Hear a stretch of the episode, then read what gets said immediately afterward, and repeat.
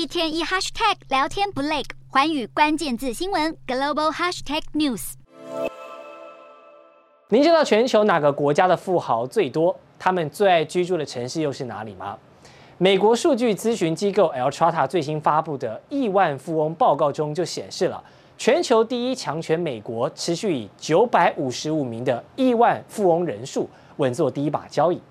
而全球第二大经济体亚洲的霸主中国，则是以三百五十七人排行第二，欧洲则有德国排名在第三。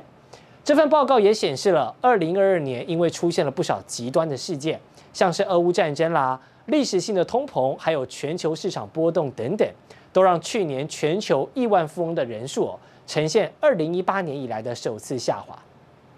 美国的富豪人数虽然是减少了百分之二点一，但他们仍然是富翁数量排名第一的国家。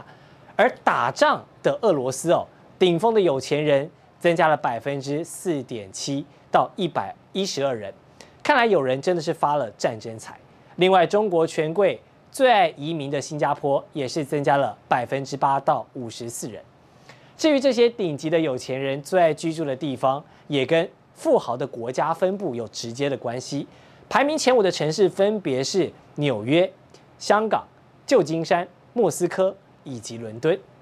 而富豪们之所以这么爱住在纽约大苹果，是因为食衣住行都很方便吗？美国就有一份调查机构盖洛普公布了一个调查，哦，统计了全球最敬业跟最不敬业的国家，结果呢是令人跌破眼镜的。在数据涵盖的一百四十五个国家里面呢，以往给人消费主义跟享乐主义至上的美国，他们的企业员工竟然被评选为最敬业的代表。至于意大利跟日本的员工，则是并列最不敬业的排名，是不是完全跟大家想象的不一样呢？以我自己多次去日本旅游的经验哦，日本的劳工跟第一线的服务业者啊，在职场上的这种利落感跟服务态度，都是给人非常好的专业形象，一生玄命的态度，你很难想象他们会跟不敬业这三个字挂钩。